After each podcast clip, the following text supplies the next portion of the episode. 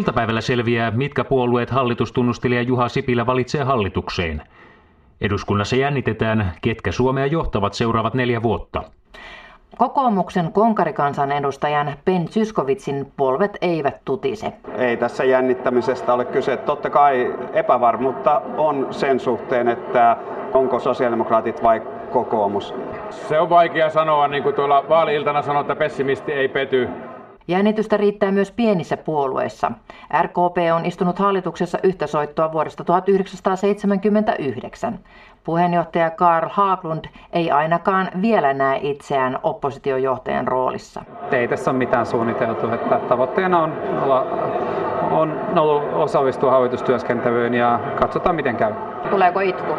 No ei siitä itku tule, että sitten tehdään oppositiopolitiikkaa, ei se sen ihmeempi asia ole. No niin kuin sanoin, niin pessimisti ei pety, eli, eli tätä kannattaa ilman muuta yrittää loppuun saakka. En mä pysty sanoa, että jännittäisi. Mä en ole jännittäjä, jännittäjätyyppi. Tuo työkalupakki jäi sen verran vähäisiksi, että ei, se ei antanut edellytyksiä jättää sopimusehdotusta. No niin kuin sanoin, niin pessimisti ei pety, eli, eli tätä kannattaa ilman muuta yrittää loppuun saakka.